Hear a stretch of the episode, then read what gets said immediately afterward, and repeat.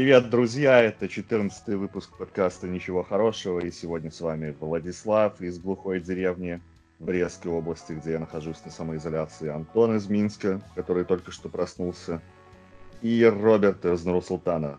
Привет, ребята! Здорово! Здорово!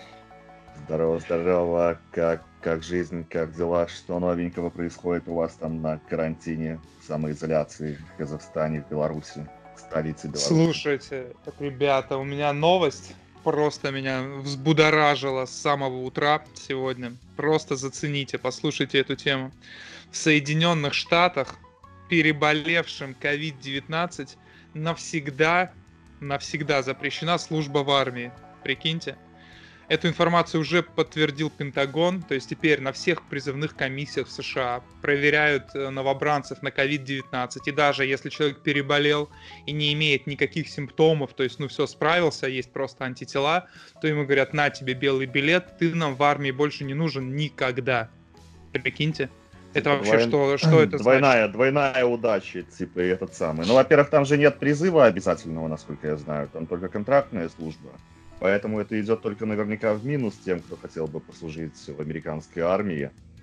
Вот. А, но так-то, если бы это было в Беларуси, например, ты бы такой, блядь, вот это бинго. Сразу Это да. Но это окей, это вот сейчас наш менталитет. Бинго, не бинго там, да, попал, не попал. А вот вдумайтесь просто с другой стороны, что они такого знают, да, чего не знаем мы, или предполагают какие такие необратимые изменения в организме, которые даже после того, как ты переболел, говорят, не-не-не, чувак, пожалуй, все-таки что-то в тебе поменялось навсегда, и такой солдат нам не нужен. Ну, хороший ну, вопрос. Переадресуйте его мне, дайте, я с утра выдам. ну давай. Так, вирусолог, давай. Главный наш, Минский. А может быть, дело в том, что прочелегочная недостаточность получилась из-за того, что э, легочная ткань пострадала, если это была тяжелая форма течения, там какое-то количество альвеол от, отмерло, и, может быть, э, человек не может вздохнуть полной грудью, а как он будет э, там марш-броски бегать? Лучше, может, это может с такой да. точки Да, может быть, может быть. Э, но там, во-первых, мне интересно, где ты эту новость прочитал, как бы хотелось бы узнать, что за источник, чтобы Источник проверенный, издание корреспондент.нет с официальной ссылкой на Пентагон, который подтвердил эту информацию. Переходил по этой ссылке? Я перехожу по всем ссылкам, поэтому у меня столько вирусов на компе. А, да нет, на самом деле прикольные у вас такие теории. Да, да нет, знаешь, это вот когда вы открыли там запрещенный сайт, пришлите 100 рублей, иначе мы расскажем вашей маме. Твоя любимая, да. Да, да, да, да, да. Смотрите, у меня другая теория на этот счет.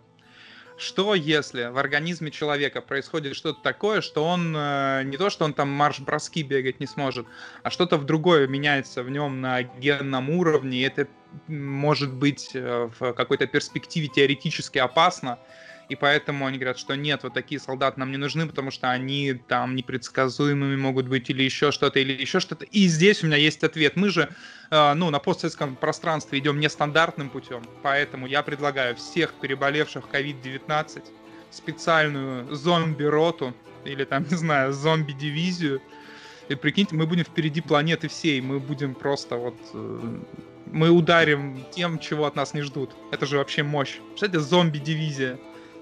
И все. В преддверии 9 мая этот русский хочет э, повторить, мне кажется. Легко. А у нас уже в Беларуси завтра будет, э, мы сегодня пишемся 8 мая, завтра будет парад в Минске. И это нонсенс такой. Такой вот бал во время чумы, мы, по-моему, уже немного обсуждали эту тему. Вот в Витебске, откуда я, там, например, все массовые мероприятия отменили. А в Минске вот нифига. Не будешь там участвовать, не пойдешь смотреть танками? Буду включать, буду людей включать прямой эфир, все дела. Я по полной. Я завтра впрягаюсь и работаю. У меня есть объяснение, почему так происходит. Мне кажется, это связано с тем, что ну, понятно, что здесь он одного человека как бы завязанный, но он просто не может включить заднюю, показать, что дать слабину, показать что в преддверии выборов, что может поддаться давлению общественности, ни перед чем не становится в достижении своих целей, своих убеждений. Ну, Блин, подожди, ну в преддверии выборов, во-первых, люди у нас тут ничего не решают, а во-вторых, Ну, как бы это было бы сыграло бы на руку наоборот, то что... Не-не-не, как заботится раз это и сигнал того, что, ну, типа, я тут папа, я тут, блядь, все решаю, чтобы даже не рыпать, если что, я, нахуй. Очень странно, потому что тот же Володя, да, в Москве, как бы пошел на такой шаг, и... Ну, Володя 4 года еще кайфажорит. Так, я попрошу вас так, без понебратства к моему президенту. Что это такое? Что это такое? Или вы про какого-то вашего друга? Ты не знаешь нашего друга Володю, который 4 года президент? что-то пропустил. Слушайте, но на самом деле новость такая вот у нас тоже из нашего центральноазиатского региона, где я базируюсь, да, а, в Таджикистане уже признали наличие COVID-19. И было же у нас во всем мире два чемпионата, которые футбольных, которые не прерывались. Это белорусский и таджикский. В Таджикистане вот буквально на днях признали наличие COVID-19 в стране, прикрыли чемпионат и, ну, признали суть проблемы. И вот обсуждается в узких кругах, достаточно широко обсуждается в узких кругах такая новость, что не будем, вот я не считаю себя вправе называть конкретные режимы, но те государства, те государственные руководители, которые не признают COVID-19, ну, в принципе, это ну, преступление против человечности, международный трибунал должен этим, этими вопросами заниматься, и, ну, со всеми вытекающими, потому что штука-то серьезная. Что вы думаете? Не- не- некому вытекать эти вытекающие. То есть, Нет, ну у нас есть люди, которые, собственно, уже делают там и заявления, обращения, пишут на э, Сашино имя о том, что очнись. Это другому вашему другу с лайфа. Э, актив, друзья. дядя, ну, типа, что ты творишь? Это, кстати, у нас тут в Бресте таджикская студентка 21-летняя умерла от COVID-19. Тоже 3 числа, это, получается, 5 дней назад умерла одна помощница воспитательница детского сада, ей было 30 лет, у нее никаких хронических заболеваний не было. Жесть. я могу а- объяснить, если кому-то интересно, почему так А, происходит. слово, слово главному вирусологу. Сейчас постараюсь попроще объяснить с утра. Секунду. И пободрее чуть-чуть, если можно. А ты что него. Просто, короче, фишка в том, что э, в каждой популяции есть люди, которых так получилось, что их предки э, не набрали вот этот вот необходимый букет э, болезни. Ведь э, ковид, он же это комплекс течения болезни, да, и просто так вот сложилось, что есть вот люди, которые не могут э, всему этому комплексу противостоять. И э, понятно, что наиболее агрессивная форма течения там у людей пожилых, там бла-бла-бла, но и молодые могут страдать. Так сложилось, что не подфартило, гены хромосомы подкачали. И вот, ну, такое вот некое про- просто вот недоразумение. Блять, я не знаю, как это просто объяснить. Нравятся, нравятся мне эти вирусологи. Ну, могут и здоровые люди болеть. Ну, как-то так. Но это какое-то, это какое-то, извините, но это какое-то недоразумение. Да, недоразумение. да, да, да, да, да. Букет. Не тот, у вас не тот букет. Сорян. Ну, Оставили да. на красное, выпал зеро.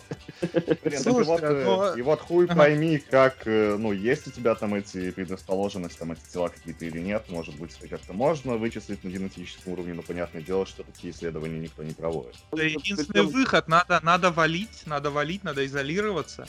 И я так понимаю, что, Влад, ты поэтому и оказался из центра вселенной Витебска вообще на периферии. Ну, абсолютно верно. В принципе, как бы тут и моя девушка сейчас э, находится. Я решил от греха подальше, от этого очага, собственно, белорусского, уехать, пока скрыться здесь в деревне. Вот чего ты больше всего кайфуешь там? Ты же жил там в Москве, в крупных городах. Что тебе здесь больше всего заходит после больших мегаполисов? То, что он там с девушкой, может быть. Берем девушку вот так просто экзистенциально, что тебе больше всего заходит? Можно говорить о какой-то тут умиротворенности, такой спокойности жизни, но в принципе... Тебя не бесит мертвые мушки в под- на подоконнике, жуки, блядь, всякая хуйня, там, вы же в частном доме живете. Не, чего ладно, жуки, ладно, жуки, скажи главное, туалет у вас в доме или на улице? Я Или могу сказать, да, я могу сказать скорее о недостатках, нежели о преимуществах. И туалет как раз-таки у нас на улице, туалет типа сортир. И я вот не знаю, я лет 15 не ходил в подобный туалет, где надо в позе орла скидывать, скидывать. Сколько ты там находишься дней? Ну, я вот был здесь э, две недели, потом я уехал на неделю в Витебск, и сейчас... Бля, я не смог бы не срать две недели. Пизду в этот шкаф ходить. Блять, это И пиздец. что бы ты делал? Терпел бы, бля, я не знаю, бегал бы в лес какой-нибудь. Далеко до леса бежать? Блин, далековато, тут вокруг поля, и... А леса тут такие, знаете, неухоженные. Кабаны Зазом. дикие бегают, за ноги кусают. Партизаны там еще. Может быть, еще эти, да, снежные человеки, дети тут гуляют. А еще из недостатков могу сказать о том, что несмотря на то, что здесь два есть магазина, один частный, один государственный, который называется Родный кут, то есть родной угол, там очень э, маленький выбор продуктов, и для меня, как человека, пытающегося правильно питаться, тем более я должен придерживаться там ввиду определенного заболевания, которое у меня есть, э, диеты номер пять, ничего жирного не хавать, побольше овощей и фруктов. В магазине тут э, с этим очень большие напряги. Да какой тебе магазин? Ты в деревню уехал, какой тебе магазин? Давай, понимаю, там, выращивай. Дело... Да, дело в том, что если бы я здесь жил, то я, безусловно, бы этим занимался. И в Витебске у меня сейчас, я там посадил салат, злив перцы. Ну, конопля у нас, к сожалению, вне закона. Ну, это же не значит, что ты ее не посадил. А слушай, а вернемся к магазинам.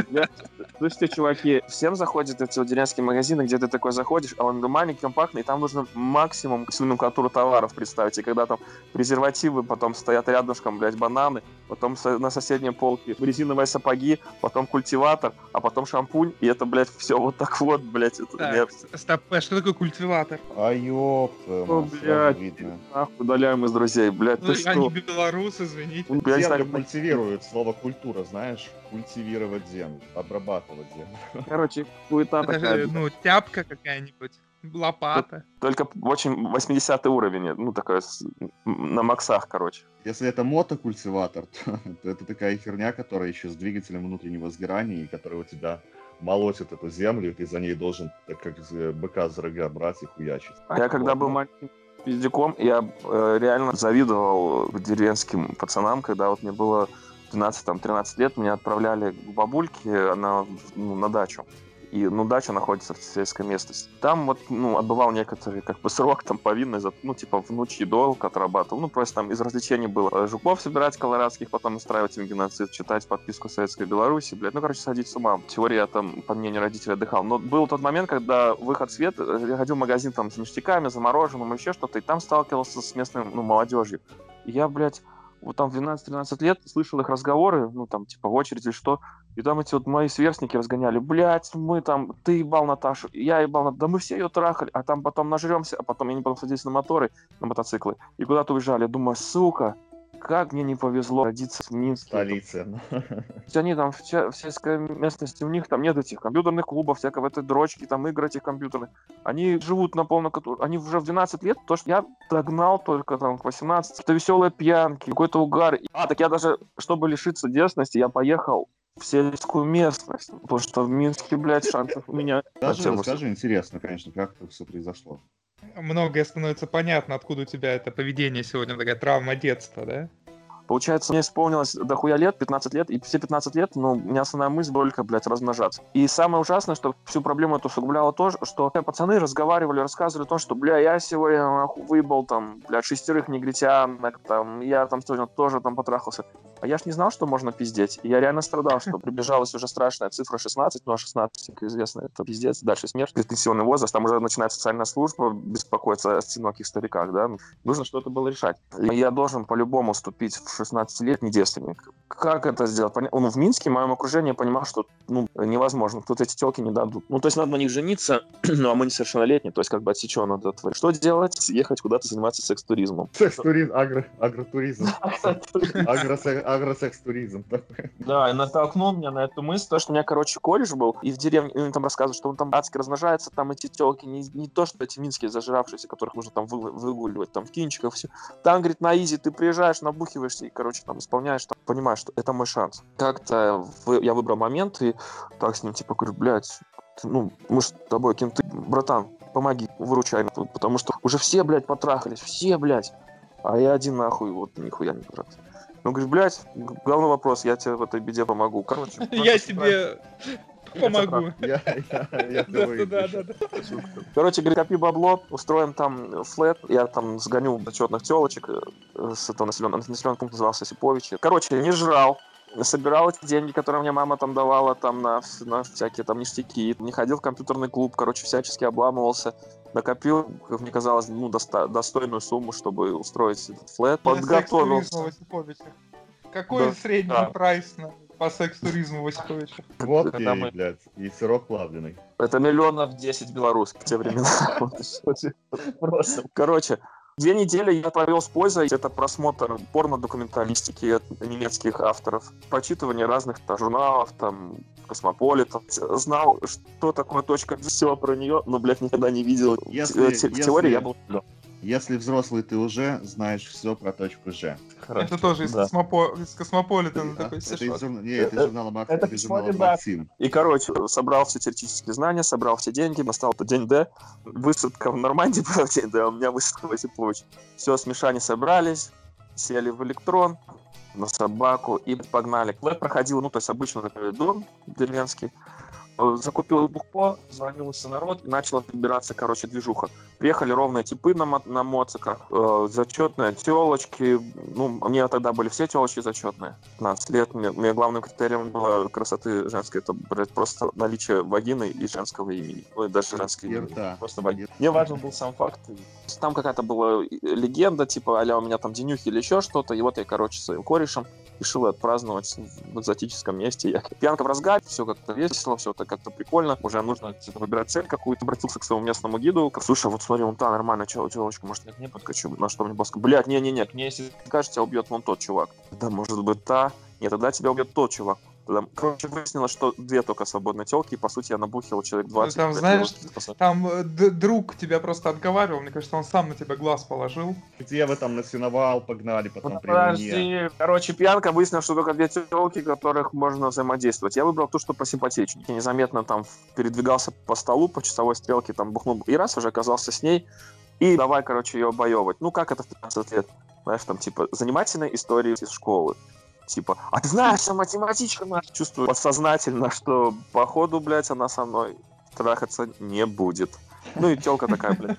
Она с тобой Да. за, за, математ- за математичку хочет пройти. Про теорему Пифагора.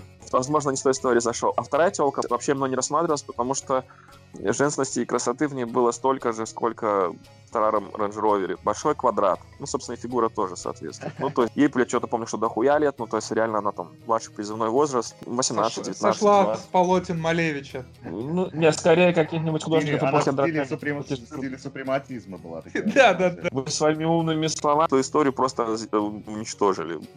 Вер- Вернемся, блядь, к быдло черняги. Сельский супрематизм, отличное название. Игра искусствовед, продолжай. Я еще с горя подбухнул, и тут я смотрю, что это сельский супрематизм. Так и ничего. Вот такая. Какие-то первичные половые женские признаки присутствуют. Ну, да- даже чрезмерно. Там сиськи такие, где-то они пол моего веса, только одна сиська. Здоровенные такие, адские. Это После этого ты возненавидел большую грудь. После этого я, блядь, жирными телками не могу трахаться. У меня детская травма. А с ней совершенно другая была коммуникация. Ее вообще не, не шло, то есть никакого фидбэка. Просто изредка улыбалась и бухала, и жала, и бухала, и жала. Я что-то залечил, залечил. И, короче, так вся пьянка пролетела, пацаны сели на мотор, уехали. Мой кореш со своей сказочной э, кралей пошел, короче, трахаться, и мы остались вдвоем за этим большим столом. Представьте, чуваки, как, как перейти от увлекательной, в кавычках, беседы к наступлению? Как перейти вот Таисию. эту... Подожди, в немецкой документалистике об этом не говорилось, что ли? А-? Да. Ну, как-то просто. Там раз они ебутся. А тут рассказываю. И как я с историей с ма- математикой. Я понимаю, что если я возьму ре- резко за сиську, один ее удар, и все, пизда нахуй. Черепа как Тем более она э, оливьешечку параллельно. У нас не было таких гастрономических изысков. Было максимум там селедочка матиас, бодяра, пивончик и какие-то там пресмайки. Не прием английской королевы был, слышишь? Знаю. Высоко взял, сорян, сорян. Из сложных блюд было это открыл мать селедку. Вот, все, она открытая. Короче, блядь, как перейти от пиздежа к ебли? У меня не было истории про то, что я вот хуя-хуя от математика математика, а потом раз и начали ебать. Я понимаю, что я проебываю вспышку, а я уже набухался до той стадии, когда вот если я перестану сейчас пиздеть, то я буду блевать. Ну, то есть, вот, глаза, закрываешь глаза, и все, джунгли Вьетнама, вертолет, блюю. Я не могу остановиться говорить, потому что нету даже возможности перегруппировать войска, так сказать, и контратаковать. То есть я залечу какую-то хуйню, телка жрет и бухает, и ей похуй. А я же пытался с ней на равных бухать. Я понимаю, что если я вот сейчас еще этот стоп, стопарик ебну, он будет последний. И я помню, что она пьет, и я этот водку эту выливал за какой-то вазон. И типа, о, ебнули, поставили. И я понимаю, что я проебываю. И тут меня спасло, что мой кореш как раз-таки там вышел на перекур, увидел эту печальную картину, понимает, что тут нахуй, сука, фиаско. Тут, сука, пиздец дно. И он такой вызывает меня на перекур. Пойдем покурим. А эта хуйня, кстати, не курила. И мы как-то через, блядь, вышли Вот так, ты, вот так ты про свой первый сексуальный опыт. Че вы уже, блядь, тут как будто знаете, чем все закончилось. Ну, выходим мы на ганок. Э, Объясни значение доме. Типа веранды. На террасу, на веранду. И, и, по-моему, это ганок, это единственное слово с буквы Г на белорусском языке, где не Г, а Г. Похуй, короче, стоим мы на ганке, курим. Я говорю, братан, это пизда, я не знаю, что мне делать. И я стою в говнину, помню, что держусь там за что-то. Я не знаю, что он сказал той девчуле. Я потом вернулся туда, в эту большую комнату любви. И что-то она такая, типа, пойдем туда обратно на крыльцо. Вернулись на этом, настоим мы на этом ганке.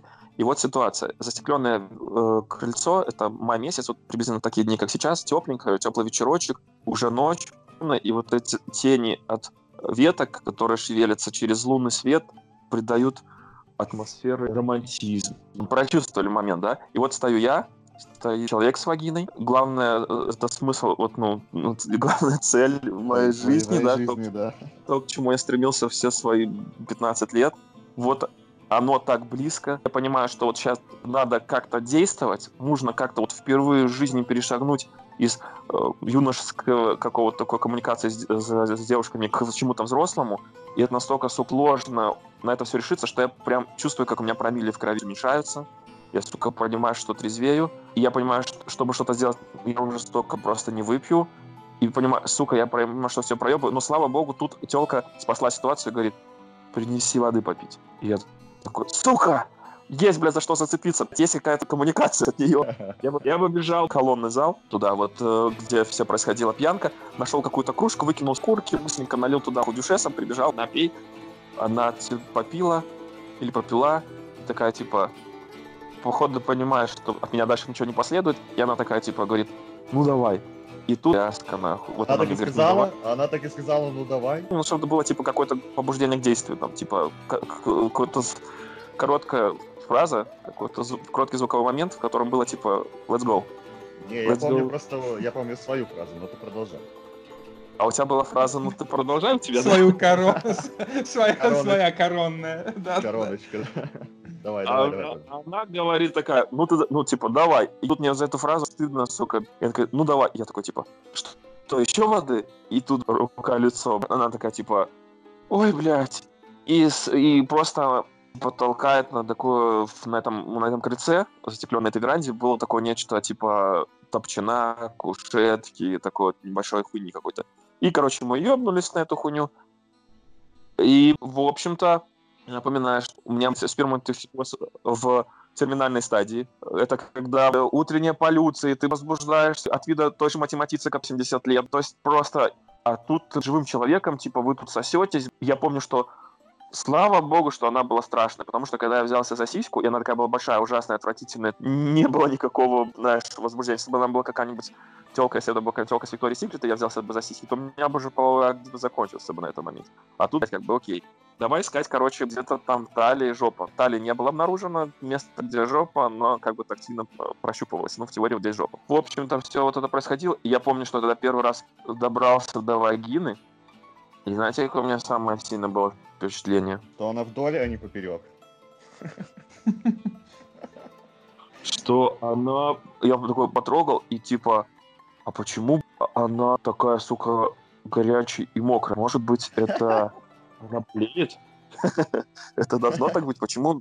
Они не писали, что она должна быть, сука, горячей. Тут я помню, я трогаю вагину, и, и там как бы мой второй мозг такой, а, ну все, я кончаю. Ну, сразу руку нахуй отдергиваю, чтобы не кончить там, типа, мертвая собачка с страшной картинки, нахуй. Потом вспомнил, что в каком-то космополите было написано, что нужно считать от 100 назад. И типа вот сконцентрировался на счете и как бы выдержал атаку. До скольки досчитал? Ну, я, я, я помню, что я красные техники применял, чтобы этот вечер в сельской местности не закончился раньше, чем было за- заявлено. Ну, такие инвестиции пропадут, понимаешь? Ну, нужно было стараться. И потом, короче, все никак не переходил к действиям, потому что состояние было предстартовое. То есть, как бы, ракета могла от одной искры, блядь, запуститься, если вы понимаете метафору. То есть, я ждал, может, оно как-то пройдет, ну, чтобы как максимально пролонгировать этот э, запланированный половой акт. Ну, короче, на самом деле, наверное, бы, если бы как, в протоколе милиция бы написала бы, наверное, половой акт не произошел, но у меня как бы все произошло. У нее со мной как бы не произошло, потому что в какой-то момент она решила активничать и э, как бы дама-то с опытом и несколько выполнила манипуляций с ракетой. И как бы, блядь, все, окей. И, то есть конкретно проникновения не было. Но для моей личной историографии и для всех пацанов, и плюс мне сидеть, мой кореш еще здорово отрабатывал деньги, утраченные, бля, в пьянку, потом, когда мы вернулись там в школу, он там сказал, блядь, да он пизда, лютый ебака, пизда, там телку такую охуенную трахнул, весь дом, блядь, стены тряслись, как он ее разъебал, блядь, пизда. Все пацаны такие, бля, красавчик, красавчик. Внутренний э, школьный рейтинг, конечно, ну, вырос значительно. История тогда бросла там куча историй, что это была не хуйня какая-то, блядь, бесформенная, это была какая-то мега там краля, которая, ну там, не знаю, Кейт Мост приехала в Осиповичи погостить, и вот я ее там трахнул. Ну, вот поэтому сельскую жизнь душевней, комфортней, пиздаче жить. Сейчас, конечно, мне старому холостяку было бы тяжело там жить в деревне, потому что телки в Тиндере закончились бы, наверное, ну да, вот они бы и не начинали, утром... они бы и не начинались бы. Ездил бы на дискотеку в соседнее село. Классик. Пел же не зря. А вот у вас как произошел первый половой акт? А ты, ты знаешь, и ты вот пока рассказывал, я задумался о том, что у меня, в принципе, первый половой акт произошел тоже в деревне. А, нет, дело в том, что это было в санатории, и, собственно, это было с той девушкой, с которой я, раска... о которой я рассказывал в предыдущем подкасте. Те, кто не слышал, послушайте. Это вот та, которая сказала, что ты такой хороший, а я пью, курю, ругаюсь матом. Фраза, которая предшествовала, собственно, вот этому вот первому койтусу, соитию или занятию любовью, это было с ее стороны, типа, я буду немного наглый. Нет, и первая фраза, которая была с ее стороны перед коитусом, это «Бля, ты такой маленький». Продолжайте.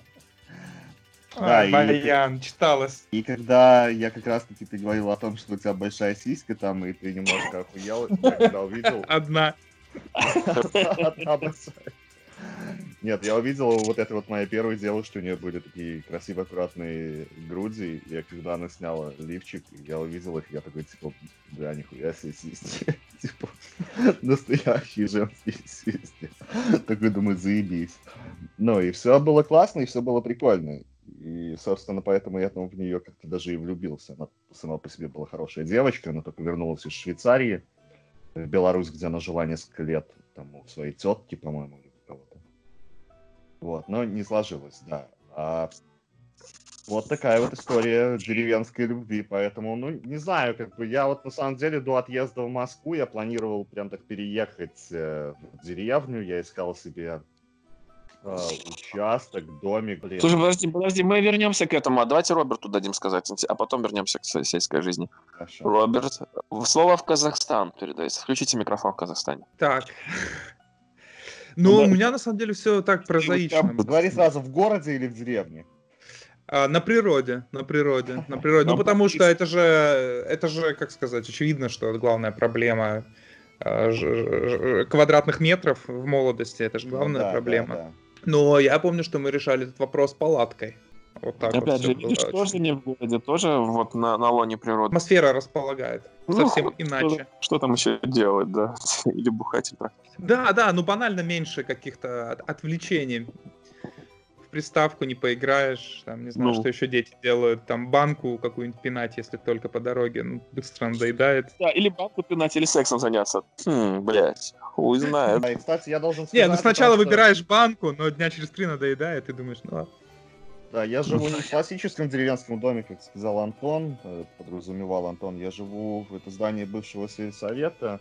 Я живу вот в таком... Это, это, просто, типа, это просто типа деревенская общага. Тут помимо нас в этом доме еще живут э, всякие строители, чуваки-скотники, наверное, животноводы, я не знаю, как правильно называть, ну такие... Лакшери, Лакшери, лакшери, да. Гламурно.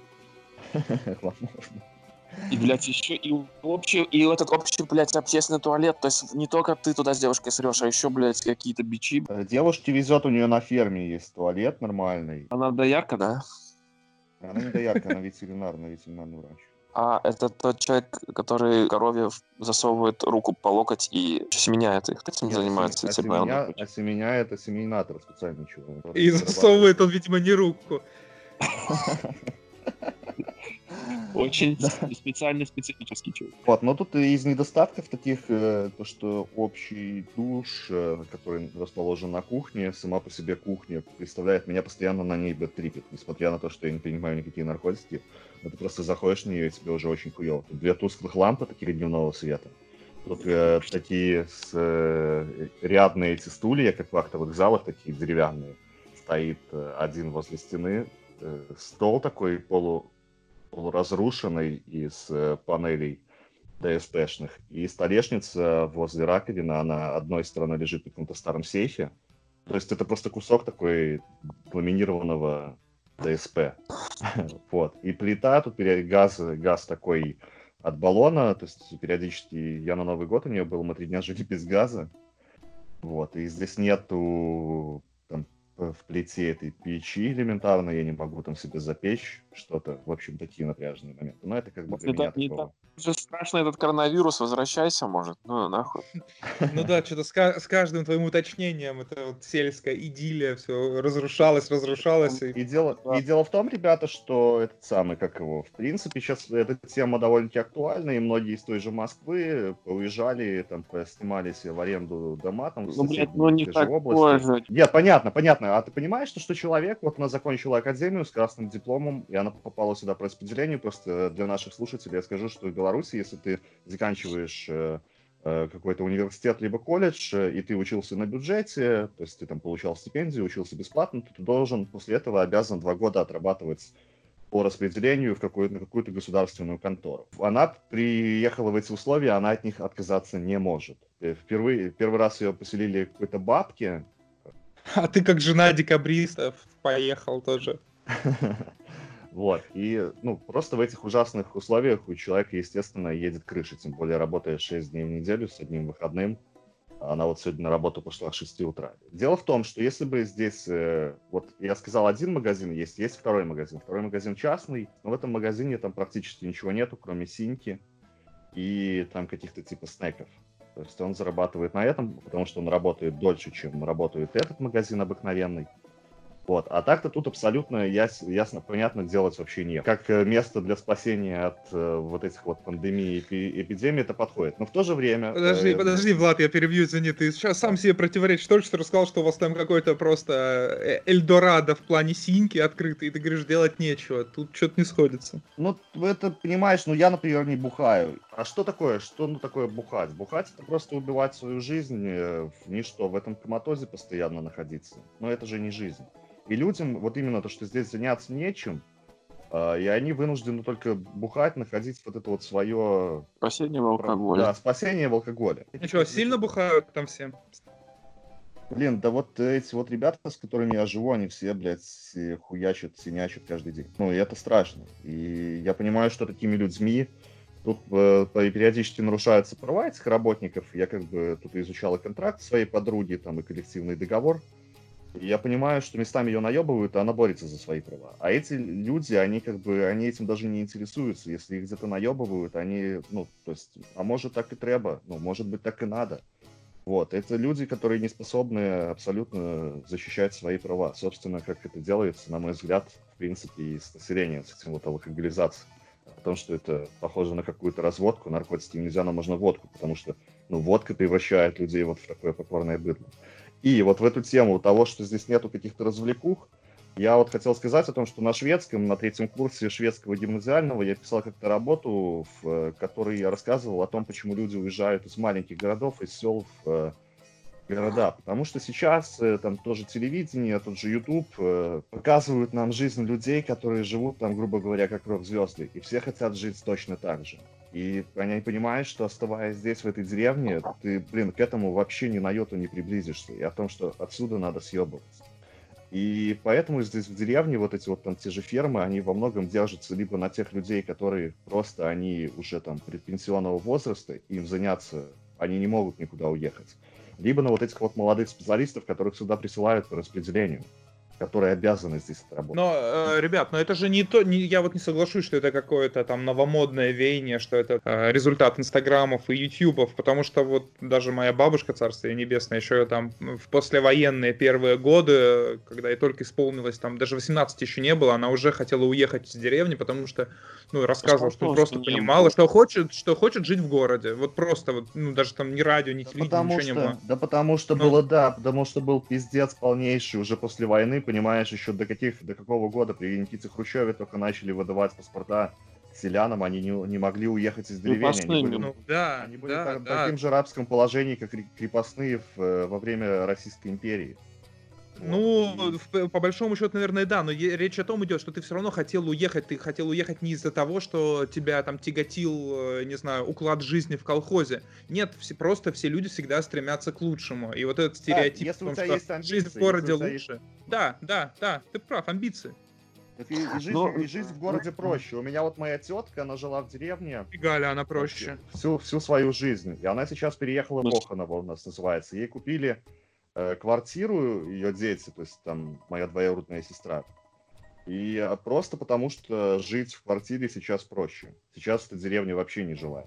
Деревни здесь в Беларуси у нас вымирают. А, это я вот писал работу по поводу того, почему вымирают, собственно, маленькие населенные пункты. И с этим, я думаю, что сталкиваются, это не только там проблема Белоруссии, это проблема Швеции, в том числе это проблема в принципе в целом. Но, например, я знаю, что в той же Германии я вот катался, там эти маленькие населенные пункты, там, в принципе, они просто там вот эти вот агломерации, они очень довольно плотно друг к другу, там города рядом, насколько ну, да, я конечно. понимаю, и ну, тачка, у тебя машина, ты можешь кататься э, развлечься. В Германии даже вот как мой друг, он живет Эрфурт городок. Он говорит просто о том, что там нету таких, э, такой обширности, таких там каких-то лесов, как э, есть там в Беларуси, в России. Даже вот мой друг, который живет в Париже, он говорит, блядь, чуваки, мне реально не хватает вот этой вот природы, которая есть в Стокгольме. Потому что, во-первых, в Париже ее нигде нет, в Германии этот чувак говорит, ты проходишь этот лесочек там 300 метров, и у тебя уже следующий населенный пункт. То есть там это все вот такая плотная застройка. Вот, кстати, можно перебью немножко в сторону, отойду, но вот ты сказал про лесочек. Вот, ребят, вот поверите или нет, сколько я сейчас четвертый год в Казахстане нахожусь, и больше всего мне не хватает, вот я просто сам бы не поверил, если бы мне кто-то раньше сказал. Первый раз, когда после вот длительного нахождения в Казахстане приехал к себе на родину в Великий Новгород, увидел деревья. Я вот не вру, серьезно, мне хотелось подойти, вот сосенку обнять и заплакать. Так леса не хватает. Потому что здесь степь, нет деревьев, по большому счету, ну, нигде. И вот так хотелось просто вот обнять дерево, и просто вот готов стоять был и обнимать сосенку, березочку какую-нибудь там, и слезинка так текла по щеке. И э, противоположная ситуация, вот мой друг Арман, э, с которым вот мы здесь общаемся, он говорит, что он, например, ему в лесу некомфортно. Он не может в лесу находиться. А, ну вот есть, да, это вот как бы, я думаю, что такие вещи, которые обусловлены твоим опытом э, детства, юности. Вы могли бы сейчас жить в деревне? Я тебе так скажу, я бы кайфовал бы. Я с удовольствием бы съехал бы вот из Минска в деревню. И единственная проблема заключается в том, что а, я не, не, блядь, не смогу ходить. Ну, нет, я смогу, как жизнь заставит, но я, мне не нравится вот это вот, вот этот туалет на улице, да. То есть не в классическом понимании деревни, если там, допустим, вот дом с теплым туалетом, с нормальным душем, со всей хуйней, без вопросов вообще без проблем. Ну, то есть дайте мне работу, ну, или в смысле мне там найти какой-нибудь там род деятельности, который мне будет нравиться и увлекать. Вообще нахуй мне не нужна, мне нужна столица, ни Москва, ни Минск, ни Киев, ничего. Ну, Спокойно, вот дайте деревня, деревня под Ивьем, например, да, и Ивьинское телевидение. Вот. И, в принципе, ты бы согласился на такое? Или ты уже просто после э, работы в Минске, после жизни в мегаполисе, после работы там э, с э, такими событиями, которые там определяют экономическую, политическую там жизнь. Ну, я не буду характеризовать это как шаг назад, но в это какую-то более спокойную. Ну, смотри, ну с, с Москвы я в Минск уехал, да, то есть там Москве было масштабно, там какое-нибудь даже болотное, потом война на Украине, там вообще какие были события, да, то есть мы освещали. А потом я приехал в Минск, и я поехал снимать, там конь упал в яму, там, да, или как я вам там, вспомните, после этот э, трактор с навозом перевернулся, да, там в, в Минске у нас такие новости. Ну ты Но, уже блин, готов э... к сельской жизни, вряд ли там сильно будут отличаться новости. Блин, я, и опять же, работа это же не основная, как бы, ну, часть жизни. То есть, если, допустим, в той деревне у меня там будет э, Тиндер.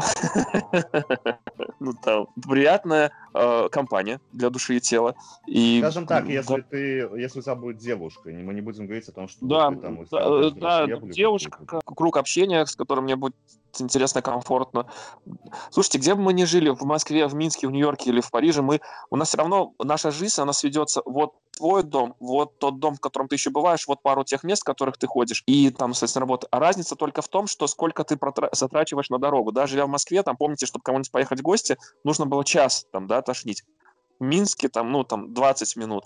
Ну, собственно, а в деревне это будет занимать вообще 10 минут. То есть просто разница, конечно, в само, э, как бы внутреннем самом себя ощущении. То есть если ты не будешь обламываться от того, что, блядь, я ебаный засранец, живу в таких-то там пердях, и меня это гнетет, ну, то, ну, как бы, да, ты спокойно будешь жить там в деревне. Мне так кажется. Все внутреннем самовосприятии. Я А так, читал одни есть исследования о том, что э, самый э, влияющий фактор на ощущение себя счастливым человеком является время, занимаемое от э, работы до дома. Вот. И когда я тут жил последние полгода в Швеции, я на работу ездил в день три часа. То есть у меня туда полтора Да часа ну и полтора часа обратно было. Я вот то, что в Витебске нахожусь, Ну- мне, конечно, это очень радует, о том, что я могу очень быстро куда-то добраться. Я, в принципе, даже до центра всегда хожу пешком, мне это там 20 минут занимает. Но меня не напрягало, живя в Стокгольме, Э, Просто я ездил на работу вообще в соседнюю область, как бы это там больше 100 километров. Вот, а в Стокгольме, даже в Стокгольме живя, у меня там некоторые э, были случаи, когда я ездил на работу, у меня в одну сторону дорога занимала два с половиной часа, чтобы вы понимали. Вот тогда я подумал, что надо что-то в этой жизни менять. Тогда я полюбил подкасты. Вот, но в Слушал, целом, да. как бы, понимаешь, ну, в деревне там особо-то развлекух, как бы, это если заниматься тут каких-то там, ну, разведением лошадей, если здесь действительно есть какие-то культурно-исторические объекты, то есть если бы это мог какой-то агро, агросекс-туризм, Кажется, есть потенциал для... может быть, но для меня вот, например, как бы я еще, ну, молод, и мне, в принципе, мне как бы льстит и вот эта вот жизнь спокойная, и в то же время мне бы не хватало как- как- каких-то вот таких вот молодежных движух, где я бы мог Ну, выход в Брест на- рейв на какой-нибудь, боже, наша проблема. Если бы, если бы они в Бресте были. Э, Ребят, а вот э, я, я не верю, например, что можно вот так вот резко переобуться э, в пригородной электричке и э, из, из городского так вот резко стать сельским. И а для меня вот, например, вот эта вот проблема сельских туалетов всегда была просто страшнейшей какой-то бе- бедой, а мы каждое лето проводили в деревне с таким же вот, собственно, с, с удобствами вынесенного этого характера. Вот, и вот это постоянное ощущение, что сейчас в ответственный момент кто-то тебя схватит за самое неприятное, важное место, вот это вот страх у меня до сих пор сохранился к моим 30 годам. И вот я тут недавно узнал один факт и понял, что я в этом смысле не одинок. а, Замечательная история. Э, В Индии э, сняли такой фильм, который, собственно, так и называется э, «Туалет. История любви». Э, Не слышали? Э. Режиссер Шрин Нараяна Синг. э, Вот. э, Туалет. История любви. В общем-то, фабула простая. Девушка из богатой семьи выходит э, замуж за сельского паренька, переезжает э, к нему в деревню и, сталкивается вот с этой вот э, фекально-бытовой, в общем, проблемой. Не может ее никак решить. Единственный выход находит в том, что э, на, в этой деревне есть ЖД-станция, и там каждый день останавливается поезд на сколько-то минут, и она бегает в поезд свои дела справлять. Вот, и, видимо, в какой-то момент не выдерживает, там, сидя в раздумьях, и говорит, да гори, оно все синим пламенем, и уезжает на этом поезде. Вот. Паренек пытается ее вернуть, ну и все заканчивается хорошо, а в этой деревне строят нормальный туалет, вот такой хэппи-энд. Самый ужасный туалет, который я видел, это был пиздец шок, короче. Занесло меня один раз так вот воле судеб в одну войсковую часть в далеком городе. И вот представьте, ну, не знаю, там в части, допустим, тысячу человек. У них, они все там кушают там по расписанию, соответственно, и срут по расписанию, простите. И вот потом нужно где-то тысячу человек разместить. И там для этих целей построен промышленного масштаба туалет. Не знаю, на несколько сотен посадочных мест. И выглядит это так, просто над большой бездной, пропастью говна строен такой, типа, как с крышей, такое помещение, в котором просто несколько сотен дырок. Как бы оно наполняется до определенного уровня, потом приезжает машина, выгребает. Но мне довелось там оказаться в момент, когда то есть, полный бак, тысячу человек наполняли, старались там несколько, там, не знаю, там месяцев. И вот представьте, лето, жара, это все уже подобралось вот прям к верхушечке, вот прям к этим вот, собственно, дырочкам. И там летом завелись кто? Эти черкаши, нет, как они называются. опарыши. Личинки. И вот ты.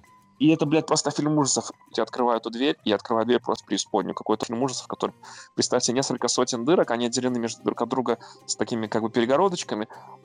И вот из них, из этой вот массы просто вот вылазит, поднимается. Фух, блядь, это просто пиздец. И, и запах, и вид, и, короче, и аудиоэффект, и визуальный эффект, такая фигня, когда ты понимаешь, что да я, собственно, не хотел вообще. Вот, в общем, всем приятного аппетита. Вообще, до чего скатился наш подкаст, до туалетного юмора? Давайте мы уже резюмируем как-то. Согласились ли вы, собственно, жить в деревне? Как бы, Без вопросов. Вот. Вообще нет никаких у меня комплексов и амбиций, связанных с тем, что из большого города уехать в сельскую местность. Счастье определяется не местом, а своим ощущением себя. Роберт? Фиро... Вирусолог философа переобулся к концу подкаста. Там подразумевалось, э, типа, ты ответишь, да, ты готов переехать из города в деревню? Я бы переехал в деревню жить при одном условии, что не нужно было бы ничего делать. Меня немножко напрягает, что я, я просто хорошо себе представляю, что такое жизнь в деревне в плане труда. Что нужно там косить траву раз в две недели, колоть дрова, латать крыши, стены я не знаю, там сажать, сеять, э, полоть. И, ну, короче, ты будешь только заниматься обслуживанием своего жилищного места. Это меня не очень устраивает. Я не против того, чтобы что-то поделать, но не при условии, что это 90% времени, а вот обычно в деревне это именно так. Поэтому нет. Если бы у меня было хозяйство с крепостными или там, не знаю, вольно-наемными рабочими, это другой разговор. Тогда можно там барином выходить на крыльцо. А вот именно обслуживанием все это заниматься, наверное, все-таки нет. Сразу видно русского, крепостные, ба барство, вот это вот. А, нет, понимаешь, мне кажется, твои впечатления, такие какие-то представления о деревне, они немного из кожаного века. Хотя на самом деле я вот живу в такой деревне, про которую ты говоришь. И, и ни хера не делает.